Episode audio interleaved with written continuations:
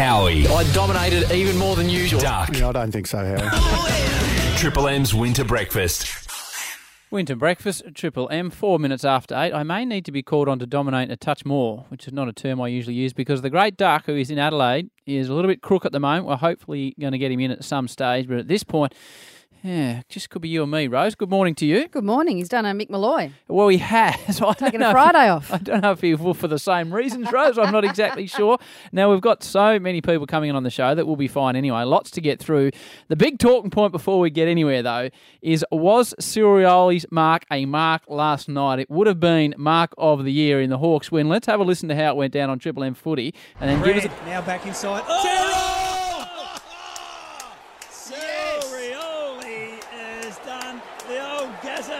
Senior, hands on back a little bit, up and sat there for an eternity. Matty Broadbent's gone under for the second one. He'll be in the photo for the week.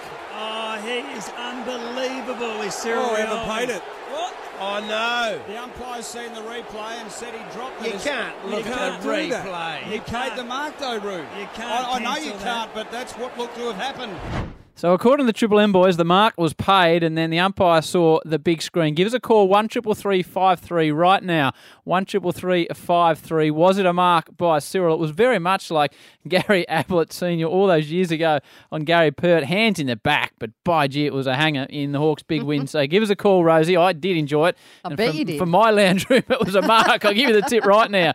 Sarah Patterson, not far away with 3 things you need to know on your way to work.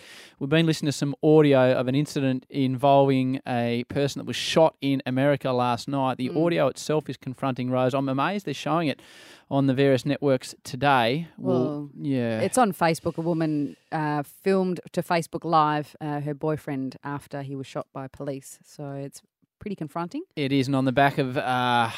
another shooting in the US today. Last night. This is certainly going to cause some headlines. So we'll cross the American part of the world about 6:30 to find out exactly what's going on there.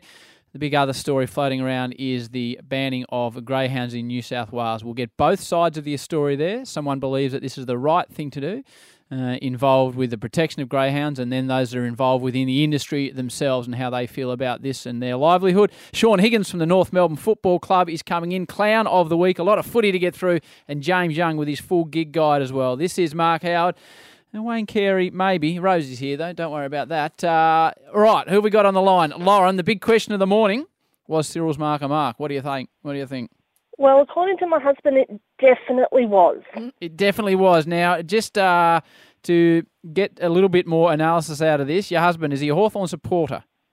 A Hawthorn supporter and a Cyril Rioli adorer. Well, I'll be completely honest with you, Lauren. I'm in both those camps. And I would have paid it left, right and centre. But I think if someone else had taken the mark, I probably would like to be seated as paid as well. Thanks, Lauren. We've got Toby in Germanna on the line, dealing with the big issues right off the top here, Rose. Was Cyril's mark a mark? That's it. What do you think, Tobe? Yeah, well, his first call was a mark, so that should be a mark. I mean, in cricket, if the umpire gave his batsman out and then saw the replay, he can't change his mind. Once he's out, he's out. So you're of the opinion, Tobe, that the umpire paid the mark? That's the way I thought it happened. Yeah, well, it's his first point of call. You can't look up at the big screen to see the replay on every decision. You know what I mean? It's field of play. Your first instance is the mark, so you pay the mark. Yep, I'm with you, Tobe. The Hawks got the job done, 15-11-101. Port Adelaide, 12-7-79. So a 22-point win to the Hawks.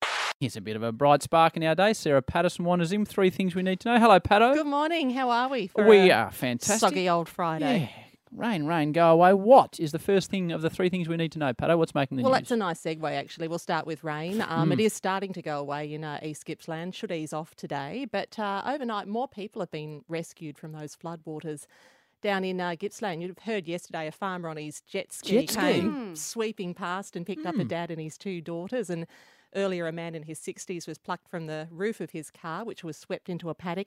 So the SES overnight has used rescue boats to grab more people stuck in their cars overnight. But the good news is those floodwaters should start to recede today, and still got major flood warnings for some of the rivers in East Gippsland, but much less rain, so that's good news. Impressive story, that. I was watching that fella on the news, and he'd seen the incident, and the the drive with, I think he had a couple of young kids as well, and he whipped home, got the jet ski, which was good forward-thinking, Rose. I'm not sure there's a great, usual, typical need for jet skis out in East Gippsland, and whipped around in a paddock and picked the man up. Yeah, he was a real knight in shining armour or shining jet ski. That's right.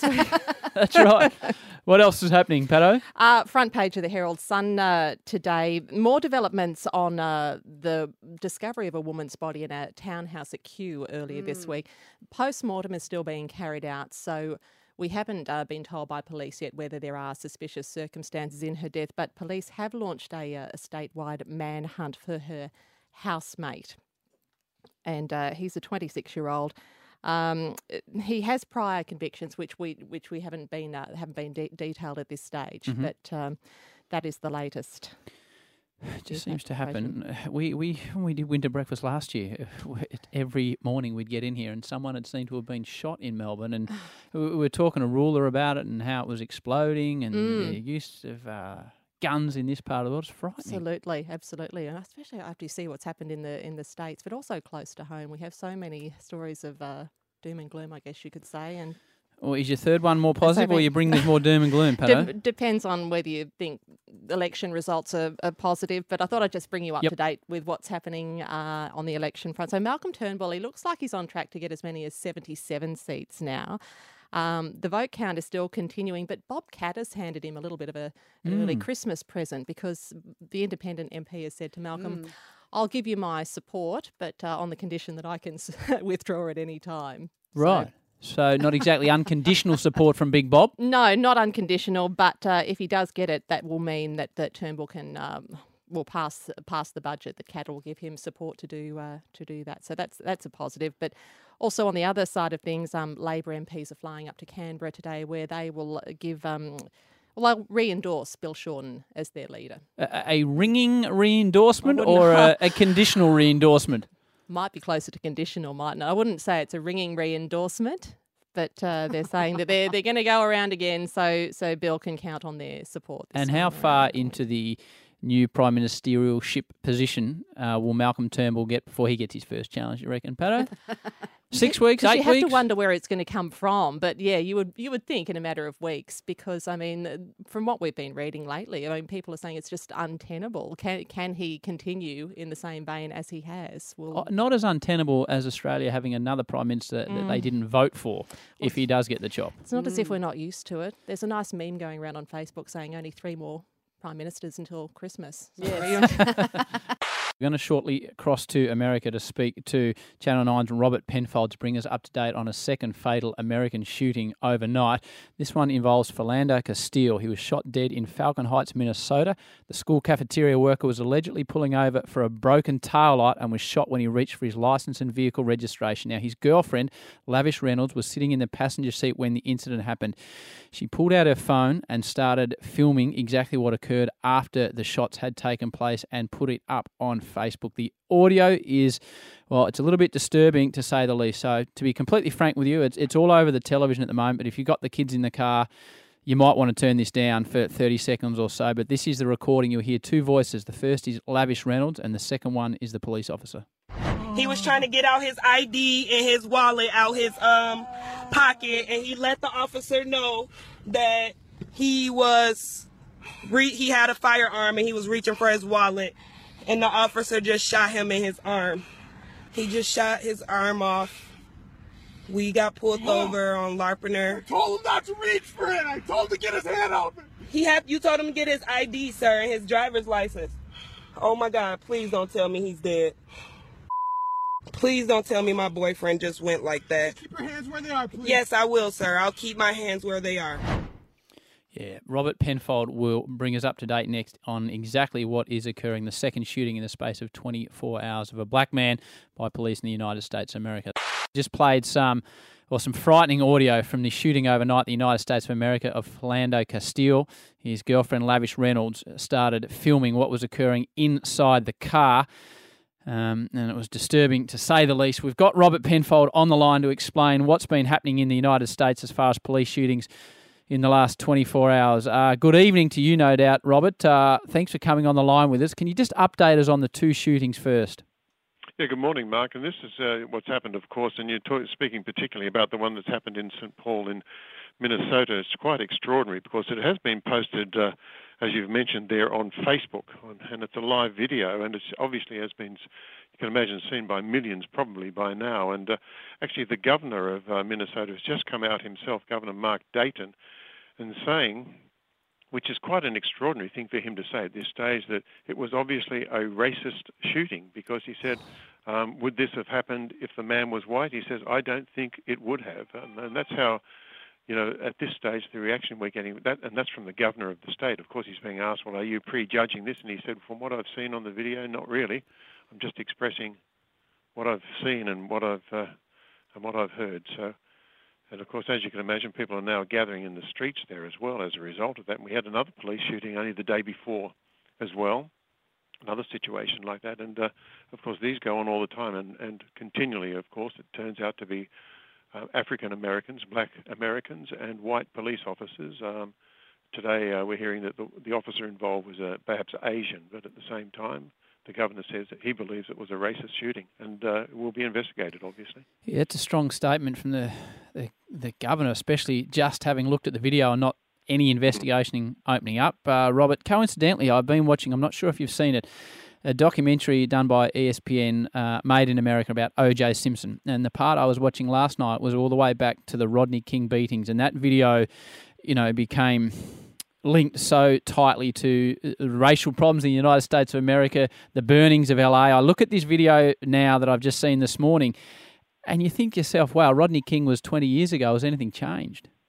That's right. And I think, as the governor pointed out, and as we think ourselves these days, probably nothing has changed in many ways as far as in some police forces. Over and over again, we've been to various, certainly in the last 2 years, I've been to several cities where there have been demonstrations again as a direct result of white police officers killing black people. And it's just extraordinary that it continues to go on. Each police force claims that they're retraining their officers, but here we are, 2 in the last 3 days. So, as you're saying, it doesn't seem to change, despite the fact that Rodney King happened all those years ago and so many lessons supposedly would have been learned by that.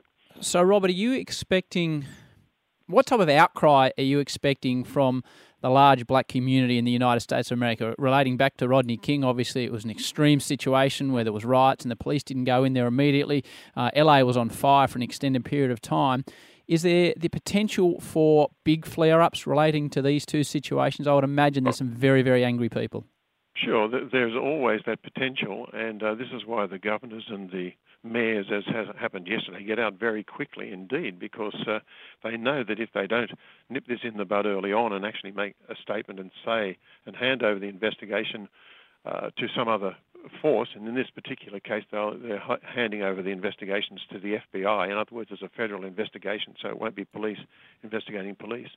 They have to make these announcements very quickly, or otherwise, as we've learnt in the past, in the very recent past, that cities will start to burn, and that's what's happened so recently as well. And today, at this stage, we are seeing angry demonstrations out in the streets, but we're not seeing any violence at this stage, and in particular, only yesterday, where they were actually where they were demonstrating in the streets, they came out and said, we are not going to burn our own city, we are not going to burn our shops, but we are going to make sure that we make our point heard here as well. And this seems to be leaders of the African American community trying to hold things down and trying to keep people cool while the investigation goes on. But I wonder, day after day, as we start hearing about these and seeing these shootings, particularly this one, as we've seen now on Facebook, just how long that they can keep the black community down, and whether or not we might actually see violence all over again. Robert, just as we let you go, and we certainly in no way can cast stones, because this is a problem throughout the world and it's a massive problem right here in Australia, but taking your reporter's hat off for a moment, just as a man that's lived and worked in the United States of America for a long period of time, as far as black and white and racism in America, and we're talking about America now, as I said, we've got enormous problems in Australia, there's no doubt about that. Is this a situation that comes up frequently? Is it something you see as improving? How do you, as a man on the street living in the United States of America, see the whole situation? It depends very much where you are in the United States. In some of the big cities, certainly in Los Angeles, on the West Coast, San Francisco and New York, there is not that overt racism, but you don't have to dig too deep into some of the southern states. get particularly when the white people there feel comfortable with you around because you are white. Yes, it doesn't take long before the racism starts to surface if it comes out in a conversation in many of these southern states as well. And it's sadly it's still there despite all what we would have thought would have been done over the years, and what a great reputation America has for welcoming everybody here. Mm-hmm. But at the same time, in certain parts of the United States, you will find it, and certainly it seems to be very ingrained inside many police forces as well as we've experienced over the last year or two. Robert, we really appreciate you bringing us up to date on the shootings of Philando Castile and Alton Sterling, both within the last 36 hours in the United States of America. Stay safe, and we appreciate your time. Okay, Mark. Nice to speak to you. Nice to speak to Robert Penfold. A lot of overnight sport live at the moment. France lead Germany 2-0 in the 80th minute in the Euro semi-final, so it looks like it will be France. That's a big win over Germany. They wouldn't have beaten Germany in a major final for 50 or 60, maybe 40 or 50 years, I wouldn't have thought. Seriously? No, well, the Germans just turn up, Rose, and win 1-0 or go to penalties, which is what I told you I thought would happen tonight, but it certainly hasn't. So that will mean France, unless Germany score 3 in the next 10 minutes, will play Portugal, led by Cristiano Ronaldo, in the final in France, which will be exciting. To more local sport, and the Hawks have tightened their grip on top spot following a 22-point win over Port Adelaide overnight, and Orbit ended the Power's final hopes. The Hawks led by 36 after a big third term. Ultimately, it proved too much, despite the Power making a late charge with 3 quick goals to reduce the margin to just 17 points. Brad Hill kicked a goal after the siren to seal the win 15-11-101 to 12-7-79. Jordan Lewis had 25 disposals, 2 assists and 9 marks. And Cyril Rioli, who had the mark of the year taken off him, apparently, after the umpire looked at the big screen, finished with 3 goals from 18 touches. Alistair Clarkson was thrilled to overcome his side's recent Achilles heel away from home, sending a strong message to the rest of the competition that despite getting on a bit, the Hawks are as strong as ever as they search for their elusive 4th straight flag. It was pointed to the footy community. Port Adelaide, Hawthorn and the whole footy world, we're a much better club than what we've performed at against Port Adelaide in the past, and we needed to put everyone on notice that we weren't going to come here and lie down, and we weren't going to be ambushed. Strong statements from Alistair Clarkson, and maybe people will start to look at the Hawks now in a different light. And remarkably, as Duck tipped Port Adelaide yesterday, but the Hawks on a roll now, 2 games clear until the rest of the round continues. Post-match, Ken Hinkley was upbeat about his side. However, it was a very physical affair. Brad Ebert appeared in genuine trouble after he was coughing up blood following a heavy fall in the opening term and was taken to the Royal Adelaide Hospital. However, after the match, Hinkley said he thought Ebert would be right for next week's big clash against North Melbourne. I think he's just got bruised ribs, so he was coughing up a bit of blood. So the precaution was to make sure he's okay first and foremost. Took him off to hospital, but the report I've got back just now is that Brad's going to be okay. He'll be fine. You know, in fact, with the 8-9 day break, whatever it might be, I suspect he's probably a real chance to play. Coughing up blood, and he'll be right to play in 9 games. They are tough boys, Rosie. Very much tougher than I am. Oh, I'm coughing up blood. I'm not seen for 6 months, Rosie. Tougher than Wayne Carey, who's off with a little bit of a cold today. Well, no, he's got a serious slight tickle in his throat, and that's what's kept him out of turning up. Tennis, Rosie, we were hoping, you and I, for Serena versus Venus in the Wimbledon final. Always the dream. Not happening. Oh. Angelique Kerber set up an Aussie Open rematch at Wimbledon, which Kerber won, ended the hopes of a 10th All-Williams final after downing Venus Williams in straight sets. Gee.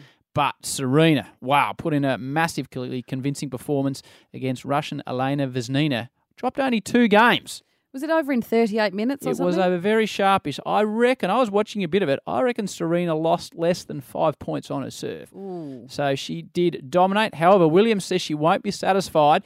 She aims to break one record in front of her, Australia's Margaret Court's record of 24 major singles titles. So Serena, can we hear from Serena or not? Sure. Well, let's hear from her. Well, I would like to see people, the public, the press, and other athletes in general just realize that and respect women for who they are and what we are and what we do. And I've been working at this since I was 3 years old, and actually maybe younger, because I have a picture where I'm in a stroller, and I think Venus is actually pushing me, and we're on the tennis court. So basically my whole life I've been doing this, and I haven't had a life, and I don't think I would deserve to be paid less because of my sex, or anyone else for that matter. Yeah, she was questioned about equal pay. We'll play another grab a little bit later on the show relating to the old chestnut about should the women get paid as much as the men. For mine, Rosie, Serena Williams, and we'll discuss equal play later. I've always thought, and I'm becoming stronger in the thought, that she is the dominant athlete of my generation. That's probably a very fair comment. And there's some superstars out there, and you look at Lance Armstrong and obviously what happened to him in the end. Usain Bolt in athletics is extraordinary. Kelly Slater's still surfing at the moment. And he's got 11 world titles under his belt. But she just dominates her sport and has been at the top level now for over 20 years. She's a phenomenon. And no clear sort of person to come up and take that from her at this point, either. No, absolutely. Talking about surfing, Jay Bass smoking. It was pumping last night, Rose. How's these blokes? They go there and you have to surf with one other person in the water. Oh, what a gig. Five Australians, including Joel Parkinson, have advanced to the third round of the World Surf League event in South Africa. As you would know, Rosie, Matt Wilkinson, the surprise ratings leader, the Aussie, he got beaten the first round and he only just squeaked through in the second round, getting past the local J-Bay native Stephen Sawyer's two-wave total by 0.5 point. Come on, Wilco. Come on, Wilco. If you want to win the world title, you need to get a move on. He is leading at the moment, needs to continue along. Shockwaves across Australia last night after Mike Baird, the Premier of New South Wales, said greyhound racing will be banned in New South Wales from next year after a chilling report by Commissioner McHugh found overwhelming evidence of systematic animal cruelty. The ACT said it would follow New South Wales' lead while the West Australia, South Australian and Queensland governments backed their sports to continue. The government will shut down the New South Wales industry, which employs up to 1,000 people in an orderly fashion, with a complete ban to come into effect on July the 1st, 2017. A man that has been heavily involved in this industry, and over the next 20 minutes we're going to try and bring you both sides of the story, is a gentleman by the name of Bob Whitelaw. He's part of the Greyhound Training Association and a greyhound trainer from New South Wales. Has been in the industry for 40 years, hasn't raced for 5 years, but he's been educating people about greyhounds. Bob joins us now. G'day, Bob. Good morning. How are you? Yeah, listen, great to speak to you. There's obviously two very passionate sides to this story. What was your initial thoughts after a man that's been heavily involved in the industry for over 40 years when you heard Mike Baird shutting down the industry in New South Wales? Absolutely gutted, mate. And not only me, but, majority of the industry has felt that way. Why? Well, we've gone along with the process of the reform, which, when the live baiting issue was come to a head. Now, the reform has been remarkable in that area. To ignore that, which the Premier has done with the help of Troy Grant, the Racing Minister, they've ignored that, and this is why we've got the result. They've bowed to the pressure of the animal livers. We're a soft target, always have been, the greyhound industry. So I don't think you'd get the same response if it was for thoroughbred. Like any group, I guess, Bob, some people do the right thing and some people do the wrong thing. I can only presume in your sport the vast majority of people do the right thing, but those that have done the wrong thing, it was so shocking. And the pictures, Bob, I guess, therefore, your industry, all the people doing the right thing have been tarred with the same brush. Oh, look, 100% totally agree with you. But that's in any sport. You've only got to look at the controversy in rugby league, and the animal live export type thing that people, involved in, but any sport, there's always going to be corruption no matter what it is, and unfortunately, like I said, we're a soft target and, it was easy to bring the curtain down on us for the government. What does this mean to you personally and financially, Bob? Sends me to the wall. I'm 66 years of age. Right. I've got nowhere to go now. I've got three people that I employed, three people that, generally that wouldn't. They're only young people. I'm talking about people that are 19 and in their early 20s. And where we are in the Hunter, you've got 25% youth unemployment. Well, these people are going to have to join the queue. And their work skills outside the greyhound industry probably wouldn't get them a position anywhere else in the Hunter. We're speaking to Bob Whitelaw, a greyhound trainer from New South Wales who's been in the industry for over 40 years. Again, your own personal situation, Bob, I presume, even though you've been out for 5 years educating people about greyhounds, I presume you do have a litter of pups at the moment. And what happens to those pups now and their value? Well, the value of them is virtually zilch. Probably before this decision, you'd probably look at probably $20,000 for the pups, the nine pups. But at the moment, there was nothing. maybe the activist groups like the Friends of the Hounds and that, you know, well, maybe they might be able to find homes for them. I don't know. The organisations like that too, once the industry shut down, well, these people that the Greyhound Rescue, the Greyhound adoption program, well, it falls over because there'll be no dogs. Some of the report is obviously disturbing, for want of a better term, Bob, and it's going to be a very difficult situation for you and a lot of people now. How do you respond to parts of the report saying that between 48,000 and 68,000 greyhounds were killed in the past 12 years because they were deemed uncompetitive? Now, whether that's a hysterical fact, but that's what people that are not involved in the greyhound industry, that's the type of thing they're going to pick up on, and the average punter on the street that's not involved at all is probably going to say, wow. Oh, look, you can ask the same question of the thoroughbred industry. Yep. You don't hear the statistics that are coming from them. You know, look, I buy my meat from a Sydney firm. It comes from an ackery, where horses are, you know, that are put down that are not quick enough, and that meat is turned into meat where, unfortunately for them, you know, well, fortunate for us, is that meat's used to feed our greyhounds, you know. So, you know, let's draw a line in the sand and look at the real figures of it, but they haven't done that because, I said before, we're a soft target and naturally we're easy to attack. All right, Bob, listen, we appreciate you jumping on the line. It's obviously a very passionate issue for you, and it goes to the core of your own life and a lot of, as you said, young people around you. Best of luck moving forward, and we appreciate you jumping on the line. Yep, well, the industry, I know, is not going to lay down and accept it. You know, the fight has just begun, I suppose you could say. Well, in further to that point, just as we let you go, do you expect this to be appealed through the proper processes? Do you ever expect there to be greyhound racing in New South Wales again at some point moving forward? Yep, certainly do. Okay, thanks for your time, Bob. We'll get the other side of the story after the 7 o'clock news. Duck has got a little tickle on his throat, which has made him not up for selection this morning, Rosie. No, incapable of speaking. One of the hardest men in the history of football. Clearly. I did say, it's 7:05. I may have said earlier on, at 7:02, it was 8:02, which has caused some consternation with people trying to get up and get to work. Oh, Luke Darcy does that all the time on Hot Breakfast, so at least people are feeling comfortable. It is 7:06. Rose, I came in this morning, I said, let's watch Euro together. Yes. Germany taking on France in the semi-finals over there. The winner will play Portugal, and I said, this is what Germany do. They'll either, Rosie, win 1-0 or they'll win on penalties. They didn't. They got smoked. 2-0 by France. A pretty big upset, really, as far as Germany in the finals, a big-name competitions. Big live site set up at the Eiffel Tower. Beautiful location. What a place for all those that couldn't get tickets. This is the reaction to thousands upon thousands of French people and maybe the odd German when France put the first goal into the back of the net.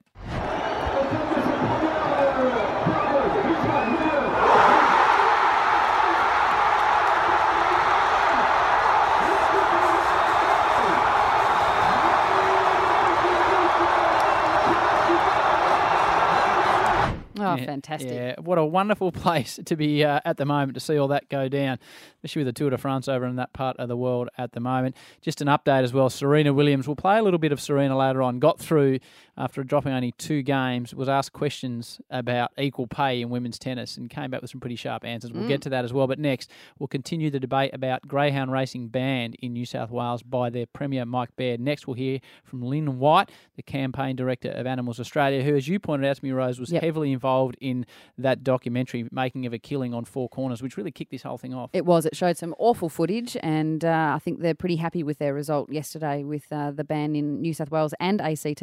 That's right. Right, we'll hear from Lyn next, as well as Bernie Carroll and the chairman of Greyhound Racing Victoria. Greyhound racing will be banned in New South Wales after Commissioner McHugh's report pointed out all sorts of problems with the sport.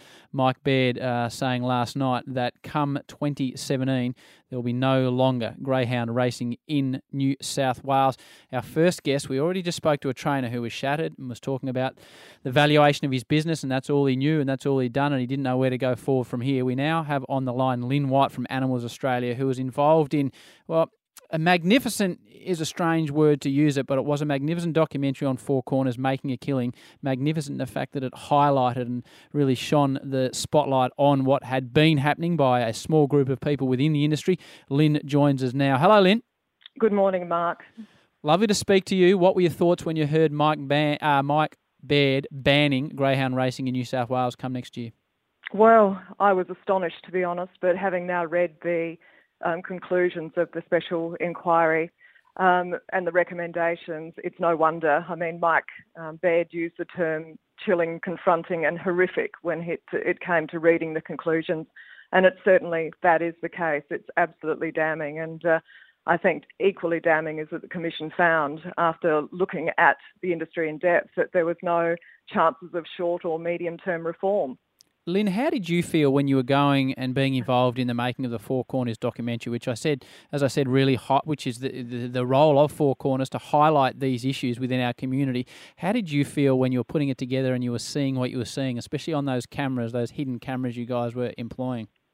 Look, I think it's a couple of things. One is, having been an animal cruelty investigator for over a decade, it was some of the absolute worst cruelty in terms of terrifying and traumatising defenceless animals. But equally disturbing was the behaviour of the people present. You know, we had grandfathers, mothers, fathers, children there that were dispassionately watching what was occurring. And that spoke to me about the endemic cultural problem that you can lead to such an acceptance of cruelty. And I think that starts with an industry that has long accepted the deaths of healthy dogs. If you start at that point killing healthy, gentle greyhounds, then it's a slippery slope. And that, to me, is why this industry has presented such a concern and even a societal risk, because we also know that leading trainers have been involved in using amphetamines, ice, cocaine to drug their dogs. So this prospect of a winning purse, unfortunately, has somehow managed to distort core human values. And I think that is a reason in itself why the government in New South Wales has acted as it has. Lyn, you used the word endemic. Obviously, we were speaking to Bob Whitelaw, a man that's been involved in greyhound training in New South Wales for over 40 years before the 7 o'clock news, and he was a devastated man. He was very passionate. He was pointing out, what about all the people that do the right thing within the greyhound racing industry? Is this a case that it's a very small minority and therefore the entire industry is getting tarred with the same brush, or is it a bigger problem than we still appreciate, do you think? Look, it's definitely a bigger problem. I mean, the Commission itself, through admissions from trainers, found that 1 in 5 trainers, so 20%, were live baiting. And if they're admitting that level, I promise you that the levels were higher. Our investigations across 3 states showed it to be completely accepted as a method of training, and those that weren't participating in it knew about it. And so I think that also speaks to a culture of protecting the industry. One of the other findings from the Commission report is that greyhound racing officials themselves were covering up injuries and deaths on tracks to protect the industry. So yes, there's people out there that love their greyhounds, but this is an industry in itself that has, throughout the years, just killed tens of thousands of greyhounds. It's also had live baiting, and that's been just part of how the industry has operated. So in the end, it's no wonder that the government has felt that it has to step in. Thanks, Lyn. We really appreciate your time and your point of view. Thanks, Mark. Cheers. It was Lyn White from Animals Australia. We'll now speak, as I said, we spoke to Bob Whitelaw, a greyhound trainer from New South Wales, to respond to some of those comments and his thoughts on the situation. It's our pleasure to welcome to the Winter Breakfast Bernie Carroll, and the chairman of Greyhound Racing Victoria. Good morning, Bern. Good morning, Mark, and thanks for the opportunity to speak to your listeners. No worries. What did you think when you heard Mike Baird's comments about racing in New South Wales last night?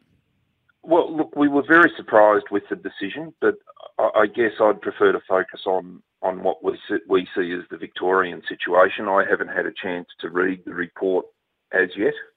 I will do as soon as I can, but I haven't had that opportunity yet, and I'd prefer to focus on what we've been trying to do in the 12 months or 15 months since some of these historic practices came to light. Which is, Bernie?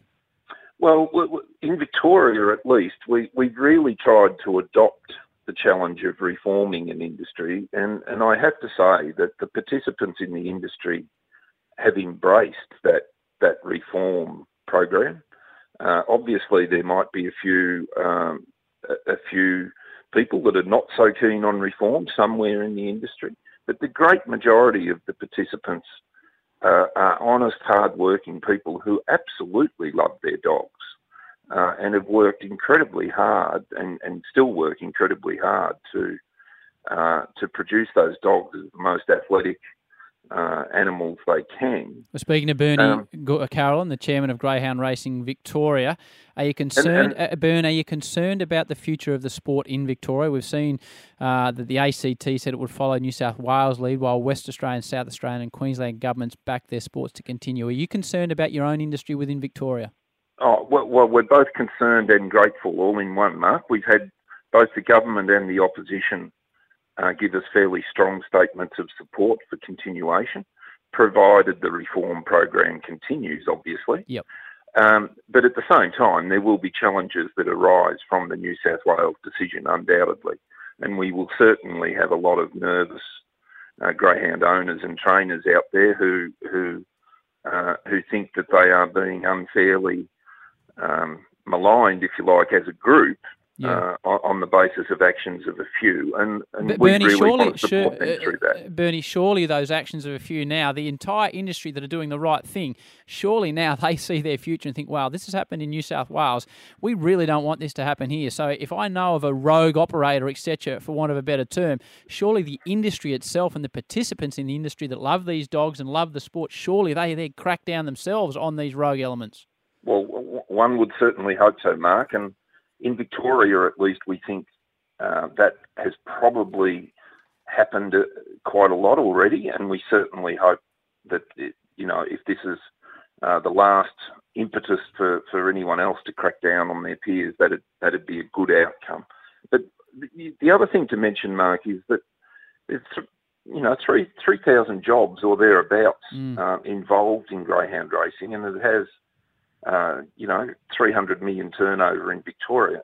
It's a substantial industry, and in particular, most of those jobs are in regional Victoria, and many of the participants have had long family history in the industry. It's a really serious decision to take away the chance for that industry to reform itself. My word it is, Bernie. Listen, so that's the way we're looking at it. Yeah, no, it's a divisive issue. We appreciate your point of view. Obviously, some people feel for the dogs, as well as that other people feel for those that are going to have their livelihood ripped away from them. So hopefully, it all works out. It can be cleaned up even further, as you said, the path you're going down, and it may continue in a well supervised way, Bernie. We'd like nothing more than to talk to you in another 6 or 12 months, Mark, and be talking about an industry that has a future and understands its own future. So hopefully that's what we can aspire to. Good on you, Bernie. We appreciate your time and your point of view. Thank you, Mark. It was Bernie Carroll, the chairman of Greyhound Racing Victoria.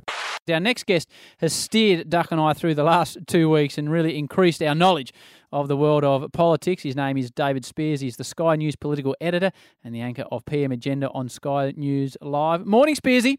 Sounding a bit lonely there this morning, mate. Well, I am, and I've been going through all the big issues, but my man, the Duck, he's got an election hangover, and some type of hangover, Spearsy. Now, yes. It seems finally that we're getting some clarity with the election process.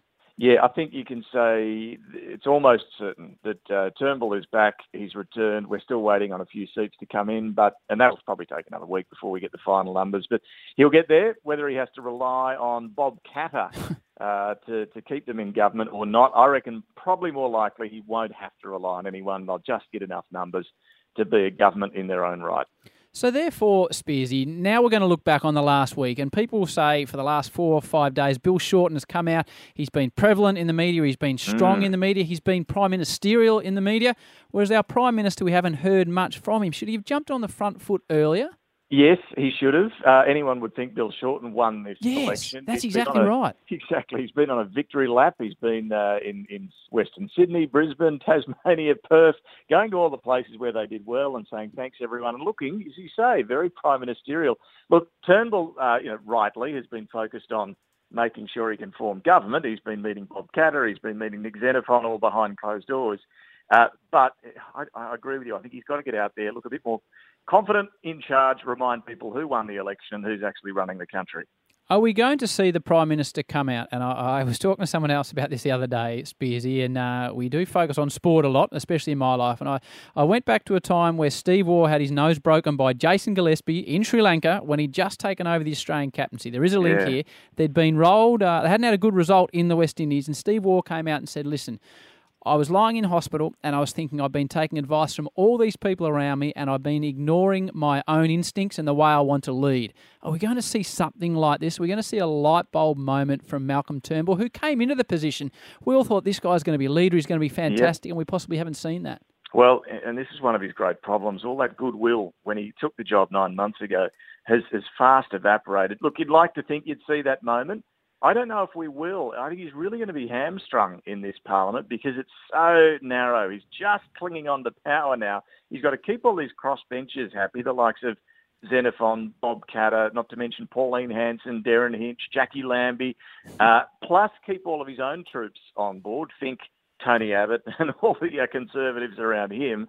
So he's got to be really careful watching his back, being very cautious on the policy front. Labor, we've seen Bill Shorten, they're not going to give him an inch. No. They're going to keep the hammer on every day. So it's not going to be easy for him at all. We move from analysis, which you're wonderful at, to guesswork, which I don't like to put you in that position, but I'm going to, Spearsy. Will he see out the full term of his elected period of time, the current Prime Minister? Yeah, I'll chance my arm and say yes. I know a lot of people disagree. Everyone seems to think he won't make it 5 minutes, but here's why. I think voters are sick to the back teeth of changing prime ministers. Yeah. You talk to anyone on the street, and this comes through loud and clear. For that reason, I think the Liberals have got to stick with him. And if it is just a very narrow margin they've got in holding power, look, that means they've got to try and stay unified. So I would actually think, yes, he does have a good chance of staying on. When we hear the term, which we've heard from Rudd and Gillard and Turnbull, that I'm doing this move, I'm getting rid of the incumbent Prime Minister for the good of the party. Should I believe that, Spearsy, or do I need to keep coming back to the fact they may also be doing it for the good of themselves? Look, there's no doubt when parties change leader, they're all doing it to save their own bums. They worry about losing their own seats and their own jobs. So that's why they make changes when they do. But yes, it is about themselves very much as well, whether that's, a promotion that they might be getting into the ministry, or indeed if they're the one taking over as leader, a long-held dream to finally grab the crown. So there's a lot of self-interest in it as well. But I guess, you can argue that they're also trying to keep the party they represent in power. Just as we let you go, it looks like for those that enjoy females in the main role, which I think more female prime ministers, presidents, etc., I think the female population as a generalisation, Spearsy, have got a wonderful ability to negotiate through conflict. It looks like we're going to get another female Prime Minister of Britain following on from Margaret Thatcher because the two names up are both female. That's right, and they're down to the last two, both women. Theresa May is most likely to get it. She's the Home Secretary. You'll get to know and see a lot more of her, I would imagine, over the months and years ahead. David, I want to thank you from the bottom of my non-political heart by getting us through the last 2 weeks. Anytime. Rosie, this morning we've dealt with the political issues. Yes. We've dealt with the Greyhound ban. We have. We've dealt with racial shootings in America. Big. This is all without duck, so never has a man been happier than I when Shaun Higgins wanders into the studio, which he thinks is for 15 minutes, but is actually for an hour and 18 minutes to get us through to 9 o'clock. Good morning, Hig. Great to see you. Morning, Howie. How are you? Yeah, you've been listening on the way in. Surely when you heard me by myself, you thought, well, I might be called in for a couple of extra segments here because Howie's battling a bit. Yeah, now full time, so thanks to the duck, I've got a job for a day. That's right, and you've got the duck's wage for a day, which is probably more than you pull out of the Bulldogs, to be honest. Yeah, I'll take it. Mate, great to have you in. Firstly, the injury. We were just talking about it now. I was calling you that night. It was against the Saints. Yeah, it was, yeah. You went down with a knee and we all thought the worst, and then you came back out on the ground and we thought the best. Yeah, probably similar to you guys. I initially thought that I did something to my kneecap and potentially dislocated that. And by the time I got off the ground, things were moving okay. We did all the tests that they do in terms of the structure of the knee, the ligaments, to actually check the meniscus, and pain-wise I was okay. And decided it was fine to go back on. By that night and that day, things started to get a little bit worse, and then scans the next day showed the full rupture of the meniscus. How do you feel when you get that news? Because you're a professional footballer, this is what you love, this is what you do for a job, and you've been in career-best form since you moved to the Kangaroos, and congratulations for that. When they tell you you're going to be on for a spell on the sidelines, which you are familiar with, unfortunately, how does it hit you initially? Initially it's probably like any player. It's disappointment and frustration, But for me, it only really lasted a day or so because the plan straight away was, okay, how do we get back for finals? And we were probably touch and go initially, depending on what the surgeon said. And a day later, you're laying in hospital and you're getting operated on that night, and you come back and it's, to be honest, it's from the get-go, it's okay, let's try and pinch a day here, a day there, and get back as fast as possible. Unfortunately, the first 6 weeks of this rehab was slightly different to other ones I've had, and it was really low-key, and you had to do the right thing in the brace and give it full time in that first 6 weeks to heal. I'm through that now and into the back half of the rehab and feeling really good. So looking forward to getting back in the latter part of the season. How many ops would you have had in your life playing footy here? I think this was 9 or 10. It's funny, isn't it? Because I had to go and see the great Doc White, who works with us, just about, I'd done something in my shoulder, and I was just praying that I wasn't going to have to go under the knife. And as an average person, having to go to the hospital and have an operation, it's a major thing. It's all the dramas involved and the pain and the cost. We read in the paper, you know, Shaun Higgins has had an operation here, there, and we don't think too much about it. Yeah, it's unfortunately part and parcel, isn't it? I think that when you're young, the first couple, it hits you a little bit. But, yeah, like you said, unfortunately, most players, you know, you get the odd clean-up here and there. I had a clean-up in the knee in the NAB Cup and just came back and played 2 weeks later. You don't really think about it. But well, what about when they tell you, right, end of the season, you're about to start your holiday, Shaun, go and have an operation? Yeah, that's not ideal. The boys aren't happy with that when you plan the holiday and you usually sort of got the inkling whether you're going to need surgery or not. Yeah, it's not great when the holiday plans get thrown into chaos and you're either going overseas or on holidays in a brace or a sling. But like I said, part and parcel of the footy, unfortunately. A lot of people talk at your footy club, and speaking to James Brayshaw, we don't hear from this man in the media, but Steve Saunders, the man, Steve Saunders, the man in charge of the body of the football, for want of a better term, at the North Melbourne Footy Club, Stevie Saunders, and everyone just talks about the fact that he's just amazing at what he does. And no reflection on the way you were looked after at the Bulldogs by Zimmer and the boys and Jake that do a wonderful job. But what is so special about this man? I think, like you said, all footy clubs are really good in this area. And one thing that really drew me to going to North Melbourne was the availability of facilities, but also personnel to put a program in place that they were confident that could bring out my best footy. And I think Jared Waite was probably similar. Spot on. The injury prevention program that they run, I think, is second to none. And has he got magic hands? Has he got magic hands? Not sure about the magic hands, but there's a lot of time. There's a lot of time spent with players, like I said, performing injury prevention on a daily basis and just tailored programs individually that give all our players a really good opportunity to A, train well, but then B, perform. You're going to stick around. By G, you're going to stick around, my friend. Mate, you've got no choice. We need to discuss Lyn Jong with you. And then I want to get away from footy. You're recently married and find out what the life of an AFL footballer is away from the footy ground. Got Shaun Higgins here. I'm starting to laugh, Hugo, because I've just remembered back. Now, you need to confirm this is whether you or not. Have you ever played golf at the Bowen Heads golf course?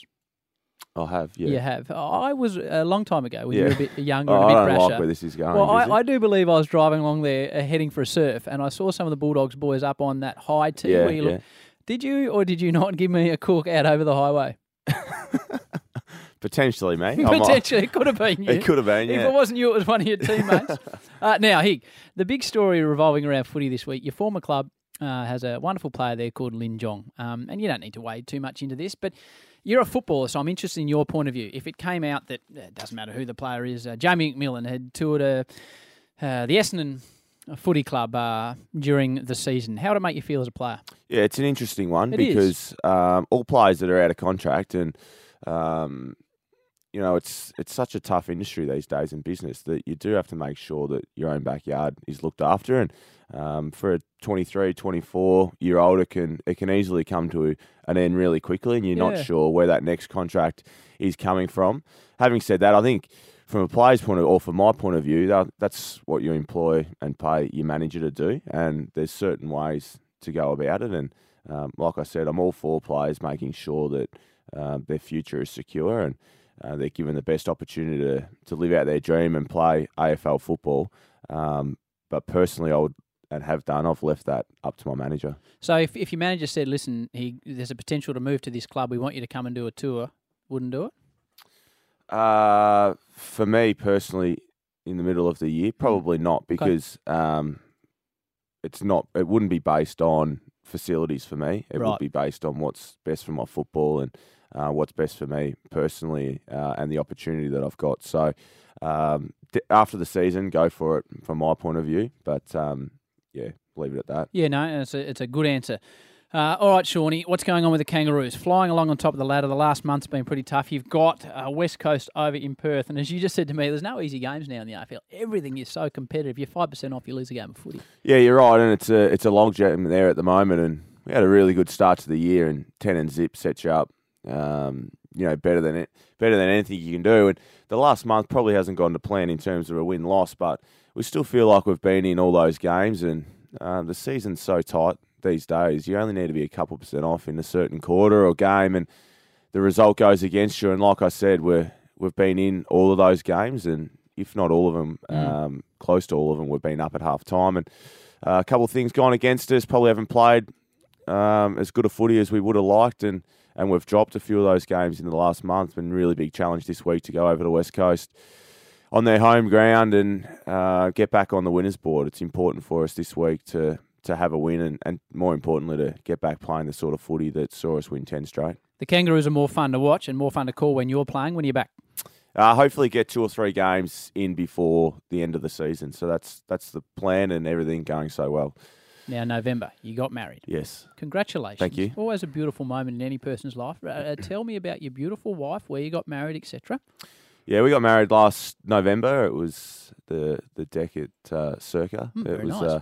A really good day and really good night, and a lot of family and friends there. And everything went to plan, and she turned up, which is a bonus. But how did you feel when you first saw her in her dress, Shauney? Well, not as emotional as she was because she she was losing it walking down the aisle. But really, really special time. Like I said, to have mates and brothers in the wedding party and all close family and friends there was a special day, and we had a good night. Where'd you first meet? I don't want to make you feel uncomfortable, but I love a good love story. Well, we both originate from Geelong, but different years apart in school, and I didn't know Heidi while I was in Geelong, and went back one weekend and met then. So, and did you long time ago now? Was that probably been together for 8 or 9 years?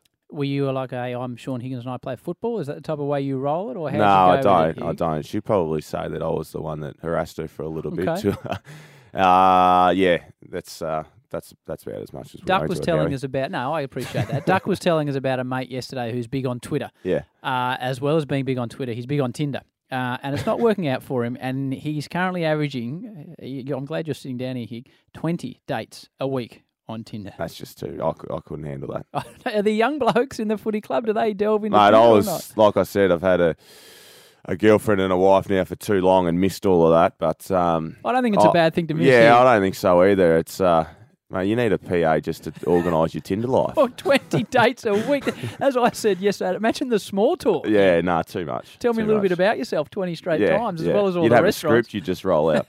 What will you do when you wind up from playing footy? In 15 years, when you've won 3 premierships with the North Melbourne Kangaroos, what would you like to do? Yeah, that'd be nice, wouldn't it? Oh, look, I'd love to stay involved in footy somehow, and I love the game, got a passion for the game, probably outside of playing as well, and a small... couple of things on the side with my management group as well, with Bruce Catter at One Management that we'll continue to work on. And, a couple of different interests. But, hopefully it's a few years down the track. But whatever I do, like I said, I'd love to still stay involved with footy. We spoke to Bruce earlier on the week. How do you think he's going after signing up Delhi to a $50 million deal? Yeah, a couple of really good clients in there, and I'll just get pushed back to the scrap heap with, with like, that. Shaun, who? Yeah, exactly. No, they're really good in there.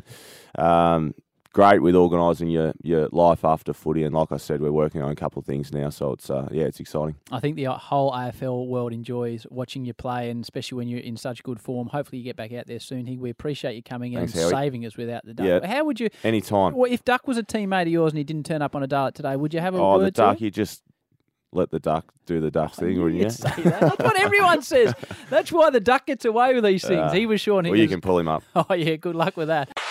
Clowny. Clown is Clown of the Week. Clown of the Week. You've been clown. Nick Malloy's Clown of the Week. Clown up, dudes. TGI Fridays. Great food, great drinks, great fun. What a clown.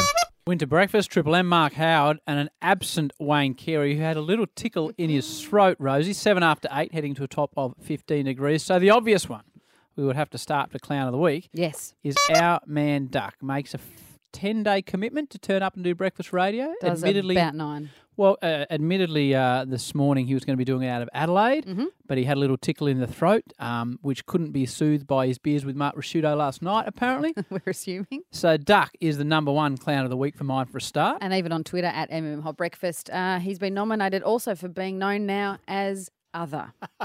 Because there was the controversy with the Herald Sun footy fan survey during the week, and our man wasn't nominated in one of the categories. No, so you got Damon Johnson from the Herald Sun in yesterday. Was it yesterday? To explain where he might have been in those footy fan survey categories. Duck's got his nose out of joint that he didn't get a run in the top 12 football analysts in the game, according to the public. He is of the opinion that his name was never on the list to be chosen from. How would you respond, sir? 100% wrong. We've got Brereton, we've got Dunstall, we've got Frawley, Rasciuto, King, and Richo, and we've got Other. And you know why that really makes me laugh is because I brought this up with him on Monday, and he's like, as if I care, mate, as if I care, but you know it hurts him. But he also knew that he wasn't there to begin with, so he knew more than he was pretending to let on. And then brought out the fact that how many media analysts of the year has Cameron Ling or Matthew Richardson won at the AFL Media Awards, which is voted by On Your Peers. So, yes, I think he was a little disappointed. We also spoke during the week about some of the worst jobs we've had, Rosie, and I related a job to you out in the western suburbs where I had to go into a tyre factory where they retreaded tyres. And I had to get a sponge. Terrible. And dip it into some black paint and hold it to the tyre as it spun round and re-blacken the tyre. Shocking job. The only good part of the job was once at 11:30 the factory caught on fire and we all got to go home. Brilliant. That was the highlight of that job. As it turns out, Duck has had all sorts of jobs, one carrying the big water containers around to offices, which apparently he used to do in his footy shorts and singlets with mullet in front of the secretaries. But he's been sacked from a few as well for unusual reasons. Eagle Lighting, Peter DeRouche. It just keep coming, Rose. Yeah, but all-classer, lighting. That didn't last long either. Well, what was Eagle Lighting? What happened down there? I did a pop-off. Clown of the Week did a fart and got sacked out of a job. Well, it's fair enough, but really. That job lasted a week. His job as a wool-classer lasted 2 days, apparently. I don't even know if it was that long. Didn't like it. Clown of the Week, Kitty Chiller. Yes. It was all about Anna Mears being the Australian flag bearer. It was a celebration of Anna and her career. Brilliant. But halfway through Kitty's introduction, I all of a sudden thought Kitty Chiller was the one going to be carrying the flag.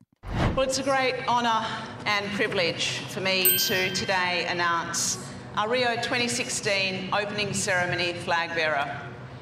The athlete I have selected is the epitome of what our team represents. The athlete I have selected is already an inspiration to all of Australia, and I know will take on this role with the commitment and passion that has been the hallmark of their career to date. The athlete I have selected as the Australian Olympic team opening ceremony flag bearer for Rio is Anna Mears. As Spud would say, me. I thought she was going to announce herself there, Rosie. The athlete I have selected is me. So Kitty Chiller goes down as Clown of the Week. Oh, yes. Now, we don't mind turning the mirror onto ourselves, Howie, here at Clown of the Week. And we had Liam Picken on the other day. And decided to do the right thing and give out the Go Dogs phone number. Yes. But there was also another number on the running sheet, which happened to be his personal mobile number. And you read it out. Liam Picken is with us. Western Bulldogs have hit their membership record for the second year running thanks to their loyal members. If you're yet to sign up, call 1300 Go Dogs and help them get to 40,000 in 2016. Currently only 900 short of that. 04 5. I'm blaming Sarah, our producer, who had his mobile number on the rundown so she could ring him. And poor old Liam Pickham, I've announced his number. So hopefully for all those membership calls he got, he signed a few up. Yes. Welcome to the hallowed turf of Clown of the Week. Thank you. Now, the final Clown of the Week. If anybody out there... We're trying to get hold of this gentleman to get him on later in the show. His name is Butsy. He's a mate of Duck's, but Duck is asleep with his bad sore throat, so he can't can't get Butsy's number. Butsy is a serial dater on Tinder that Duck brought this to our attention yesterday. Clown of the week, Butsy. You just need to wind it back a touch. What is a regular user of Tinder? And you said he'd been on a few dates. Maybe, what's a few? Maybe he's more than regular. Okay, what's a few dates? He's going on like 15 to 20 dates a week. A week? 20 dates a week? Yeah. This caused a stir in the office. There's about 10 or 12 of us sitting out there in the pit where we all sit yesterday. Many, many, many questions about Butsy. Just how does he do it? What does it entail? How often are you seeing them? The small talk. It's just ridiculous. So we need to speak to Butsy. How do you remember the name? So if you know Butsy, give us a call, 13353 and give us his details. If you are Butsy. Now, Butsy, we'll look after you. We're going to be nice to you. We're just intrigued. Yes. Intrigued. Rosie Duck brought us a big exclusive yesterday about Tinder and his good friend Butsy, who is a serial dater apparently. Good at it. Very good at it. This is what Duck had to tell us yesterday. What is a regular user of Tinder? And you said he'd been on a few dates. Maybe, what's a few? Maybe he's more than regular. Okay, what's a few dates? He's going on like 15 to 20 dates a week. A week? 20 dates a week? Yeah. Butsy is on the line. We don't have him for long because he's very, very busy, Rosie. Hello, Big Butsy. Howie, how are you, mate? Wonderful to speak to you. Now, I want to badge this story by Duckdid saying you are one of the great romantics out there. You're searching for a beautiful woman. You're looking to fall in love. And I love that about you, Butsy. Mate, I've never heard a story with so much mayonnaise on it, to be honest. Oh. Now, give me a true estimation of the number that you would turn over in a good week on Tinder as far as dates go, Big Butsy. Oh, look, it's 3 or 4 maximum. 3 or 4, so plus GST, that's 10, I reckon. Tell us. Well, I had one last night, actually. That was a good one. Well, describe it to us. Firstly, Butsy, for all the single women out there in Melbourne, describe yourself to us here on the Winter Breakfast. Geez, put me under the pump. Mm-hmm. Look, well, what does your Tinder profile say, big boy? Look, I just like meeting people. I just find it fascinating to meet people. So there's no pressure going into anything. I ask them if they want to meet up, and let's take it from there and have a drink and just enjoy meeting people. So how does... No, I'm not. I think it's fantastic. It's use of modern technology, Butsy. But for me, I struggle with small talk. So how do you start one of these dates if you're up to sort of number 6 for the week? Where are you going to start things off? Oh, it does take a bit of time. I think the whole as Duck said yesterday, I'm a very outgoing. Well, not outgoing, but I just like getting out, and I'm quite social, so I don't just sit on the couch and do nothing all day, contrary to what Duck was saying. But I think the world is changing, Howie. It is. No one goes out anymore. They're all at home on the couch. So if you can't beat them, sometimes you ought to join them. What about expense? Well, what are you typically, because I presume, being the gentleman that you are, you're paying for the date. So that's the one thing that holds me back. It's very expensive because I don't particularly like Dutch or anyone paying. So you've got to just do the right thing, Howie. Okay, now, Butsy, Duck related, the whole thing, the reason this kicked off, because Duck related a story that you went out with a beautiful girl on Twitter, and in Duck's words, you fall in love with every single girl because you're romantic, and I love that. You don't believe everything he says, do you? Sure. Okay, do I need to believe that you took a girl out on Tinder, and then a couple of days later you were out at a venue? Oh, look, I won't comment on that because it is quite personal, but... It wasn't as bad as you made out, but I'll leave it alone because I know the person involved won't appreciate it. Okay, no problem about that, Butsy. So are you sell yourself to the girls of Melbourne out there? I didn't expect this phone call, mate. I just can't believe... Are we online now? We are. Every single female in Melbourne is listening to you, Butsy. They're all looking to fall in love. Why should they fall in love with you? Well, I don't know, mate. I don't know. You asked them that. Is it too difficult to meet girls? You can't answer your question like that. Okay, is it too difficult to meet girls in the traditional environment these days? Are we not meeting girls? Harder, mate. Okay, why is that? All my mates are married with kids, and it's a tough market out there, mate. I tell you. Oh, I've got no doubt it is. So, what's the perfect woman for you then, Butsy? If the girls find you, what are you looking for in love and life, Butsy? I need someone with a sense of humour, someone very relaxed, open-minded, and quite. Intelligent and a person in their own right who doesn't sort of take things for granted too much, you know? You sound like a beautiful man. If I was a lady looking for love, Butsy, you'd be my first stop. There's no doubt about it. Oh, thanks, Harry. Cheers, mate. As we let you go, would you like to advertise how people could find you on the aforementioned social media? I'll let that go. Okay, they'll find you, Butsy. Hey, thanks for coming on, having a laugh with us. We appreciate your time, Big Butsy. All right. Well, a little bit sheepish, Rosie, but I think he's a man that deserves to fall in love with a beautiful lady. I think that the right woman is out there. The right woman is out there. Just a matter of time, I think. Yeah. Keep plugging away, Butsy. Well, she's there. As long as he doesn't send himself broke. No. I think he's a good chance, Rose. Or miss out on a date because he's too busy at another one. The scheduling must be incredible. He needs a personal assistant. For the second time in 48 hours, an African-American male suspect has been shot dead in the United States of America by the local police enforcement officers. The second shooting is Philando Castile, a 32-year-old who was shot dead in Falcon Heights, Minnesota. The school cafeteria worker was allegedly pulled over for a broken taillight. Allegedly pulled over for a broken taillight, Rosie, and was shot when he reached for his licence and vehicle registration. Now, an extraordinary story with the enormous racial undertones in the United States of America. Even more extraordinarily, his girlfriend Lavish Reynolds was in the car sitting in the passenger seat when the incident happened, and moments after the incident occurred, that was her boyfriend being shot, she started live streaming the situation on Facebook. That is blown up the internet, as you would imagine. It is confronting, there's no doubt about that. Let's have a bit of a listen. You'll hear Lavish and also the police officer involved. He was trying to get out his ID and his wallet out his pocket, and he let the officer know that he had a firearm and he was reaching for his wallet, and the officer just shot him in his arm. He just shot his arm off. We got pulled over on Larpiner. I told him not to reach for it. I told him to get his hand out. You told him to get his ID, sir, and his driver's license. Oh, my God, please don't tell me he's dead. Please don't tell me my boyfriend just went like that. Keep your hands where they are, please. Yes, I will, sir. I'll keep my hands where they are. As I said, when you hear it, and I'm sure this is going to cause all sorts of problems, as you would expect, in the United States of America. We got Robert Penfold, the Channel 9 foreign correspondent, on the line from the United States of America. You'll hear from Robert. He also refers to the governor of Minnesota, Mark Dayton. You'll also hear from that man, Mark Dayton. We had another police shooting only the day before as well, another situation like that. And, of course, these go on all the time and continually, of course. It turns out to be African Americans, black Americans, and white police officers. The governor says that he believes it was a racist shooting, and it will be investigated, obviously. Would this have happened if those passengers, the driver and the passenger, were white? I don't think it would have. So I'm forced to confront, and I think all of us in Minnesota are forced to confront, that this kind of... racism exists.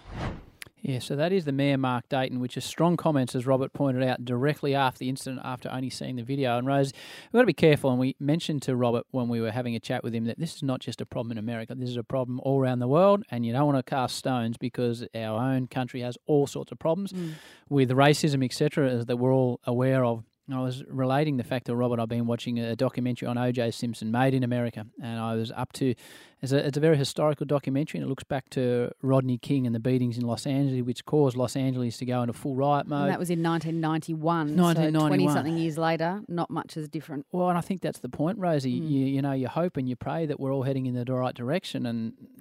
As Robert said, it doesn't feel like there has been many gains made, so I'm sure there'll be a lot more to come from the United States of America out of this. 2008 Premiership player from the Hawks to bring us up to date on all the footy this weekend, the dog, Campbell Brown. Hello, dog. Good morning. How are you? I'm very well. Great to speak to you. Have you been out and fed the llamas this morning, Barak Alama and Johnny Drama Llama? Yeah, they've been well and truly fed. So the miniature pony? Miniature pony, yeah, flying along. What's the miniature pony's name? Poppy. Poppy, of course it is. Now, moving on from Poppy, who took an absolute, I like the segue, an absolute hanger last night. What about this effort from Cyril Rioli? I'll play it to you, Brownie, then I want you to tell me whether you think it was a mark. Yes. Brand, now back inside. Oh!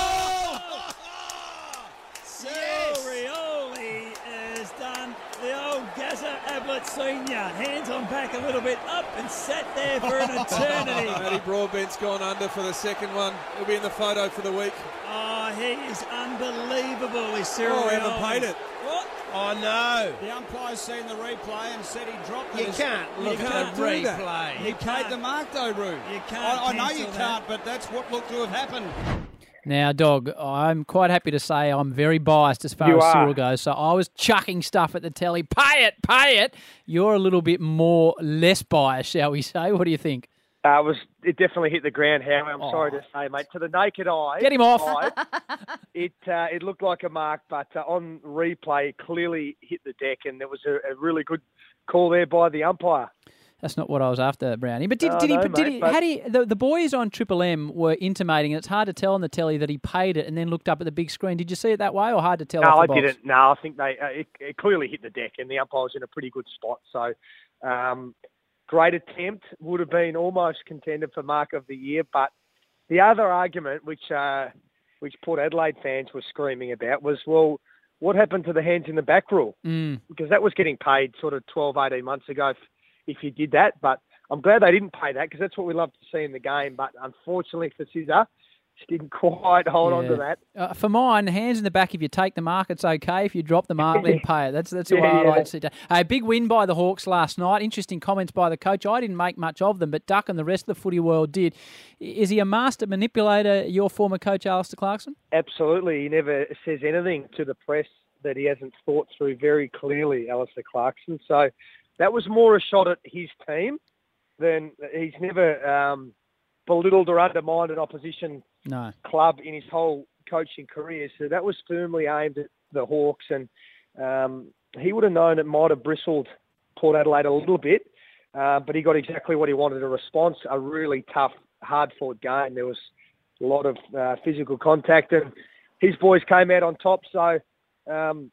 he's a very smart man, Clark, as we already know. Yeah, really nice win by the Hawks. As we do in footy, Brownie, we turn our attention to tonight's game, which will obviously be on Triple M footy. The Cats take on the Swans. The Big Bud, well, not surprisingly, but unusually, has never played a game down at Geelong before. This will be an absolute belter. And congratulations to Kieran Jack in game 200, although probably not the week he was after, to be frank. No, definitely not. It's been sidetracked a little bit by the family affairs, but he's been a superstar, hasn't he? And, yeah, it's one of those anomalies that the Big Bud in his 13th season of football has never gone down the Geelong highway. But, yeah, that's what made the Hawks win last night just a little bit more important, because obviously these two clubs aren't too far behind, and had they dropped that last night, then obviously they get bumped off the top of the ladder. But Sydney, I think they're going to bounce back tonight, because they'd be absolutely spewing with the two losses that they've had by less than a goal. The Richmond game they should never have lost, and then on the weekend, the Western Bulldogs game, they had that game done and dusted, and again, just poor time management of the clock in the dying minutes cost them another game. And if they'd have won those two, they'd be one game clear on top of the ladder. So I can see them just really responding. It's going to be a pretty tough trip for them down there, but.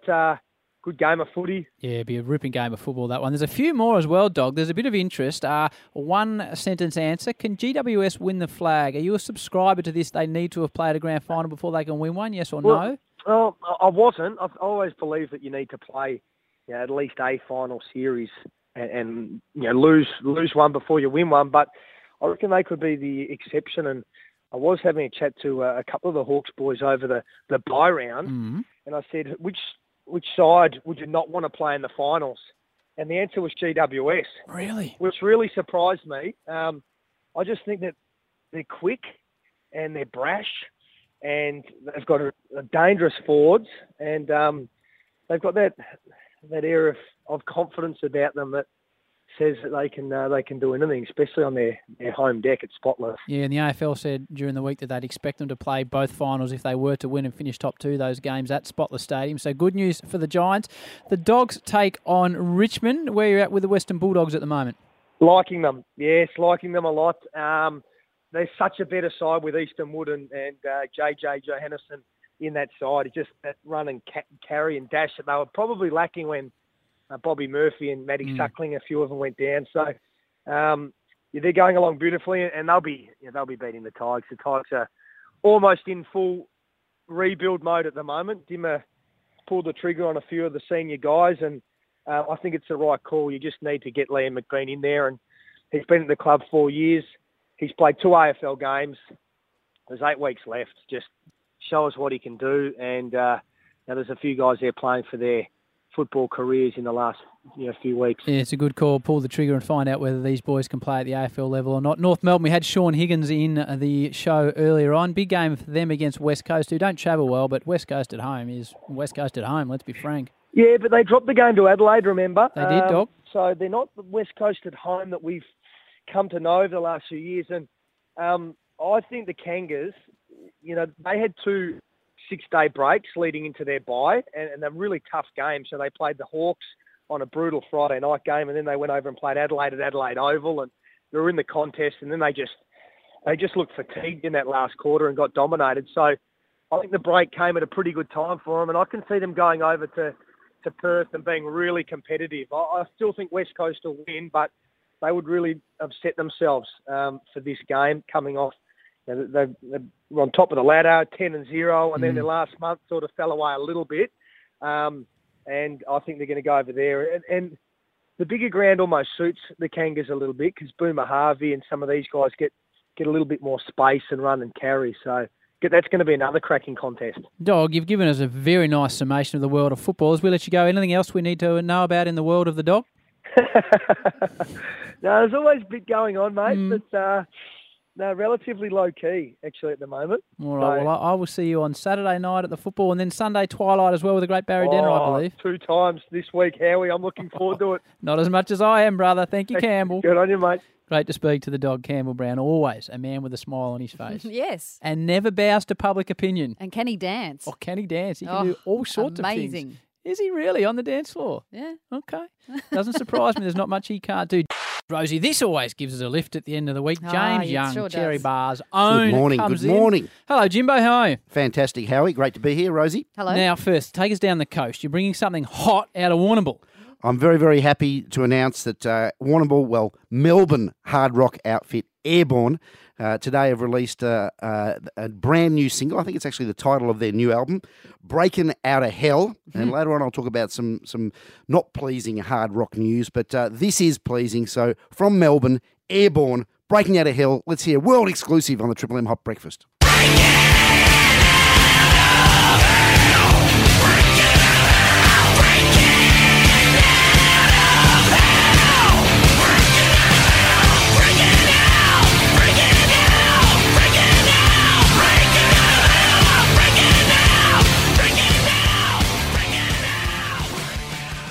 James, I was going to ask you why they call it hard rock, but I think that's pretty self-explanatory, isn't it? Yeah, of course. You've got the O'Keefe brothers there, and you always know you're going to have a great rock and roll band when one member of the band's surname is Street and the other one's surname is Rhodes. So you've got Streety and Rhodesy and the O'Keefe brothers there, and they are stalwarts of the Melbourne rock scene, and I'm very excited for them. And on a day where huge news has just dropped, for me, it's huge news. It's huge news for the Triple M listeners. Cliff Williams, bass player of AC/DC, has announced that he will retire and leave the band at the end of this somewhat cursed rock or bust world tour from AC/DC. And if you just think about in recent times, Howie, sadly, we've lost Malcolm Young, my favourite member of the band, the rhythm guitarist. Sadly, he's recovering from, or he's got dementia. He's out of the band. Then we lost Phil Rudd, the drummer. My all-time favourite drummer. Is he the New Zealand chap? Yeah, he is. Right. Brian Johnson got kicked out because of his hearing problems and singing problems, and now Cliff Williams. That's 4 of the 5 members of AC/DC have all left. I mean, talk about a black cat crossing the band's path. So you've just got Angus left, and I know there's a huge call at the moment is put the queue in the rack, fellas. It's all over. I'm going to take a slightly different take, and it's for this reason. When I was at the Rock or Bust 2 shows they did at Etihad Stadium this year, I saw how that band still inspires young children. Right. With my friend Angus Sampson, his kid Monty, this 6-year-old kid fell in love with rock and roll because of AC/DC. And I've got an idea. Oh. I've got an idea. Go on then. For while everyone's there going, all these original members, they've gone. Let's have a think for a moment here. Angus could turn to Mark Evans, the original bass player. Right. He could turn to Dave Evans, the original lead singer who preceded Bon Scott and is still singing in the local scene. And he could turn to Phil Rudd on drums. By the way, I still trust Phil. If you put the sticks in his hands, he's not going to let you down. off stage is a bit of a worry. But then you've got Phil Rudd, Mark Evans, Dave Evans and Angus. You're back to ostensibly the original lineup. We'll always miss Malcolm, but we've got his nephew Steve there.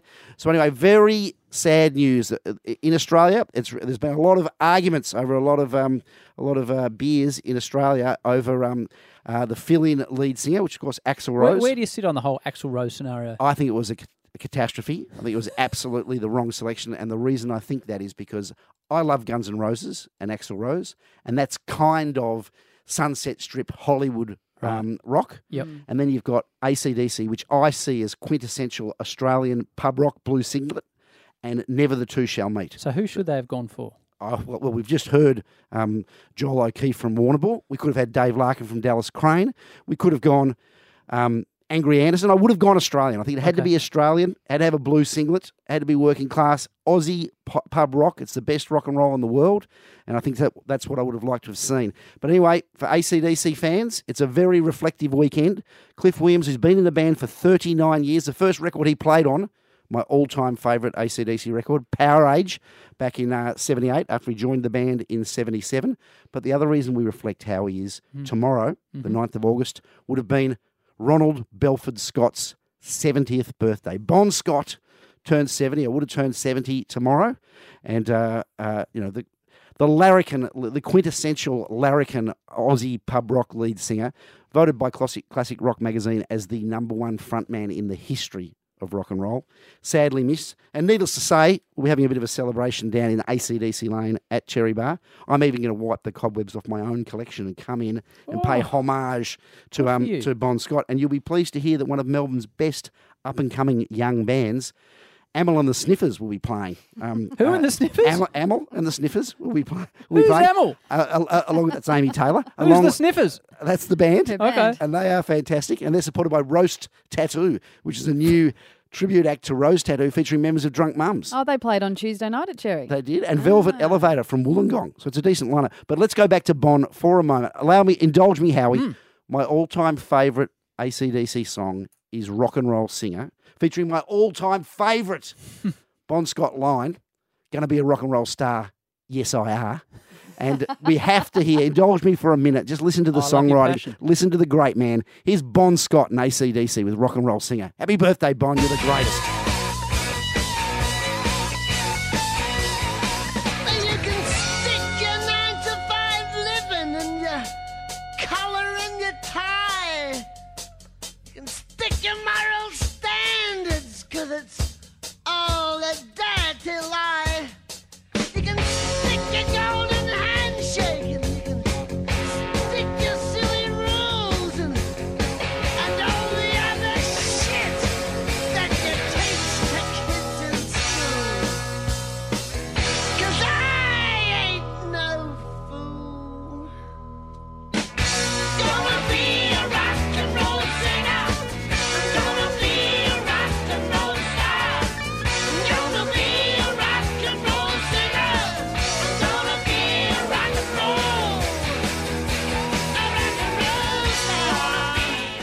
And you were a rock and roll star, Bon. You are the greatest of all time. What a hero. Rock and Roll Singer from Bon Scott and AC/DC there. I love your passion. I just have one question before we let you go. Yes, Howard. One of my favourite bands. I just want to know what they're up to. My good friends, I Spit on Your Gravy.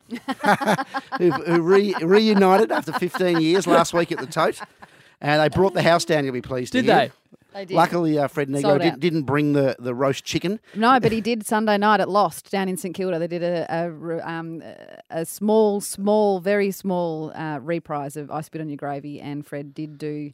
Brought the roast chicken. There you go. I've always been a big fan. And when you say did do the roast chook, he did do the roast chook. Okay, so what's the roast chook? I think we'll move along about what's happening in Melbourne just quickly. Okay. Tonight, Friday night, Wild Honey from Sydney are playing at Penny Black in Brunswick. Michelangelo and Rob Snarsky as a part of the Leaps and Founds and Bounds Festival at the Melbourne Spiegel Tent in Johnson Street, Collingwood, are performing. You'd love King Gizzard and the Lizard Wizard. I love King Gizzard and the Lizard Wizard. The Angels are playing with My Sex at the Palms at Crown. No. Yes. Abby Mays at the Northcote Social Club. Saturday night, the Celibate Rifles and the Hard-Ons are together at the Tote. Sweet. And, interesting combination, Celibate Rifles and the Hard-Ons. That's right. And let's remember, if you're in the Bendigo region, or even if you want to drive on the weekend, you've got until the 10th of July to go to the Bendigo Art Gallery to see the outstanding Marilyn Monroe exhibition. So there you go. Who was it? King Lizard and the Wizard Gizzard, was it? King Gizzard and the Lizard Wizard have sold out 3 shows at the Croxton. That's over 3,000 tickets. That is an outstanding, and that band is so prolific. They produce, I think they've had 7 albums over 3.5 years. They come out with a new album every 6 months. They break every rule, and everyone loves them. I know friends who saw them in Los Angeles this year, and the world is falling in love with Melbourne band King Gizzard and the Lizard Wizard. Remember the name, Howie. Well, they've certainly broken the rules as far as naming your band. There's no doubt about that. James, we appreciate your time. Cherry Bar's Own, the best spot in Melbourne to go for all sorts of things. You can hang out with Youngie there and check out ACDC there this weekend with everything you've got out of your collection. Thank you very much. Great, man. Have a good weekend. Thank you. Listen, we're winding up now, Rose. I think we're done. Thanks, Howie. It's been an excellent 2 weeks. It has. Just for mine, for a sec, thank you to Sarah for putting this all together, and MJ for stepping in today. Hannah and Jakey have been phenomenal all week. Maddie on audio and DC last week. But more importantly, you, Rosie, you've kept us on the right track. You've been a great editorial direction. I should thank Duck, but he didn't turn up today, Rose. Stuff him. So, yeah.